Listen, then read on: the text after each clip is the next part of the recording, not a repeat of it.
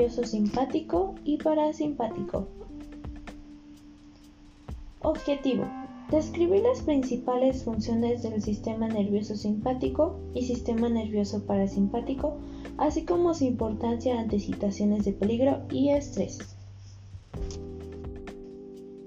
Hola, bienvenidos a este mi primer podcast. Gracias por escucharme. Soy Tania Monterrosas. El día de hoy hablaré sobre el sistema nervioso simpático y parasimpático.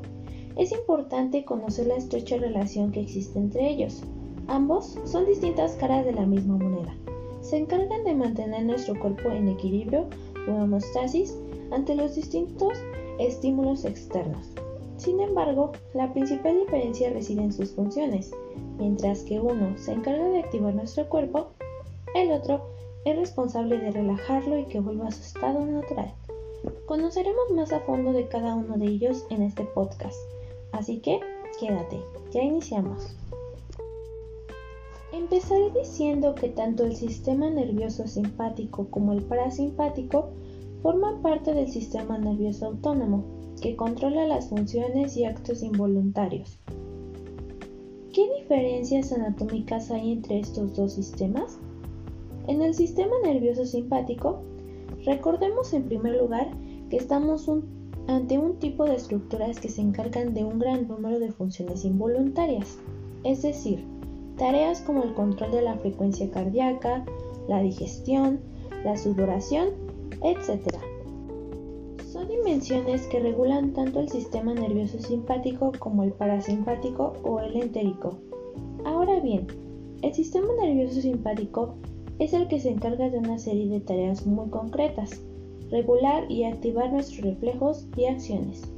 Es como ya hemos indicado, ese centro orgánico que nos permite reaccionar ante cualquier estímulo emocional no neutro. Por ejemplo, toda situación de estrés, ya sea leve o intenso, tal y como nos revela un estudio llevado a cabo por la Universidad Welfare en Osaka. A su vez, está conformado por una cadena de 23 ganglios que parten del bulbo raquídeo y que se conectan a ambos lados de la médula espinal y a los órganos que inervan. Por otro lado, este sistema está conformado por dos tipos de neuronas. Las primeras son las preganglionares, las cuales se conectan con la médula espinal y el propio ganglio. Así, para poder llevar a cabo sus funciones necesitan de un neurotransmisor muy concreto, la acetilcolina. Mientras que el otro tipo de neurona que rige es la postganglionar, la cual necesita noradrenalina para poder comunicarse entre el ganglio y el órgano que inerva. Corazón, hígado, estómago, intestinos, pulmones, etc. Ahora bien, para hacernos una idea de dónde está el sistema nervioso parasimpático, debemos situarnos justo en el encéfalo, es de aquí desde donde parte a través de una serie de nervios craneales. Más tarde debemos descender a otra área, de la médula espinal, que es el sacro, donde inerva desde la S2 a la S4. Veamos no obstante con detalle cómo se distribuye. Se distribuye en dos áreas. Área craneal. En esta zona se conecta con el hipotálamo, el mencéfalo y el romboencéfalo. Asimismo, aquí tiene gran relevancia el nervio vago, el cual llega hasta el corazón, los pulmones y el tubo digestivo para llevar a cabo funciones vitales. Área sacra. Esta región ya no está conectado a nivel intercraneal, sino en la propia médula espinal. Aquí inerva con la zona urogenital para regular tareas como la micción. Efectos del sistema nervioso simpático son Favorece la liberación de adrenalina y noradrenalina en la sangre a través de los riñones, con la finalidad de proporcionarles más energía y activarlos para poder reaccionar, y esa energía exige, por ejemplo, que el hígado produzca más glucosa. Aumenta la frecuencia cardíaca, para aportar más oxígeno y nutrientes a través de la sangre produce la broncodilatación, es decir, necesitamos más oxígeno y nuestros pulmones trabajan al máximo rendimiento. Todas las actividades relativas a la digestión se enletecen No debemos olvidar que este proceso exige una gran cantidad de energía y en estos momentos de estrés y alarma esta tarea es secundaria y lo único que quiere el cerebro es que reaccionemos, nos enfrentamos a ese estímulo o bien huyamos. A su vez, y no menos interesante, el sistema simpático produce la midriasis o dilatación pupilar. De este modo, esta reacción inconsciente nos permite aumentar el campo visual y reaccionar con mayor seguridad ante el peligro. Algunos ejemplos cotidianos.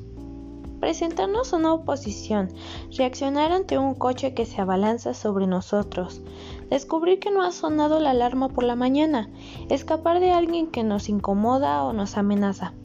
Todas esas situaciones caracterizadas por el estrés, la ansiedad o la clara sensación de peligro son reguladas por la estructura complejísima y fascinante llamada sistema nervioso simpático.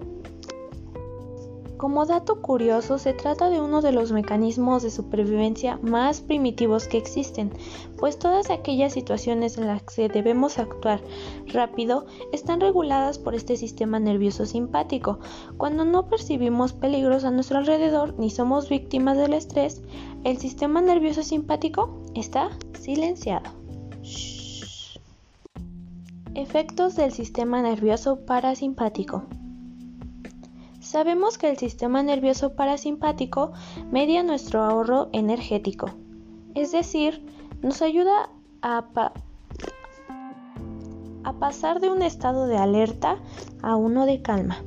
Sin embargo, cabe decir que lleva a cabo más tareas, más funciones esenciales para nuestra supervivencia y que realizamos de forma inconsciente o involuntaria. Son las siguientes. Sistema cardiovascular, las funciones de ese sistema están controladas por el nervio vago. Así, su principal tarea es regular el ritmo cardíaco, tanto la frecuencia como la fuerza de contracción. Reduce también la presión sanguínea. Asimismo, y no menos importante, cabe decir que gracias al sistema parasimpático podemos mejorar procesos cognitivos tan importantes como la memoria, la atención, la resolución de problemas. Según un estudio publicado en la Universidad de Psicología Ruhr Punch en Alemania, cuando nuestra frecuencia cardíaca se regula y el ritmo cardíaco es menos acelerado, nuestro cerebro trabaja mucho mejor. Sistema digestivo. Median el proceso de la digestión de diversos modos. Controla la pared del estómago facilitando las contracciones y la actividad peristáltica y facilita la secreción de hormonas como la gastria, secretina e insulina. También regula la salivación y la deglución. Por otro lado, hay un aspecto que no podemos olvidar. La digestión demanda un alto coste energético. Por ello, lo que hace el sistema nervioso parasimpático es centrar toda la energía durante ese proceso en nuestro sistema digestivo. Sistema excretor. El sistema parasimpático controla y regula tanto el proceso de eliminación de los esfínteres como la coordinación de la micción. Sistema genital. Esta estructura conformada por nervios y ganglios tiene una relevancia clave en nuestra sexualidad. Gracias a este sistema se favorece la excitación sexual. Sistema respiratorio. La función de este sistema en nuestros pulmones es clave para estimular la bronco constricción, es decir, ese mecanismo por el cual se estrechan las vías aéreas para bloquear o disminuir el flujo de oxígeno que recibimos. Sistema visual. Cuando estamos en un estado de reposo y ese sistema considera que no es necesario que captemos más luz, contrae nuestra pupila. Recapitulación y cierre. Para concluir, tal y como lo hemos podido descubrir, el cuerpo humano es tan complejo como perfecto a la vez. Somos esos seres preparados para reaccionar ante cualquier estímulo, para adaptarnos a cualquier circunstancia y regular nuestro organismo de acuerdo a nuestras necesidades. Entender cada proceso del sistema nervioso autónomo, incluyendo el sistema simpático y parasimpático, nos permite sin duda saber mucho más de nosotros. Bibliografía consultada. Disponible en lamentesmaravillosa.com, Sistema Nervioso Simpático, y lamentesmaravillosa.com, sistema nervioso parasimpático, características.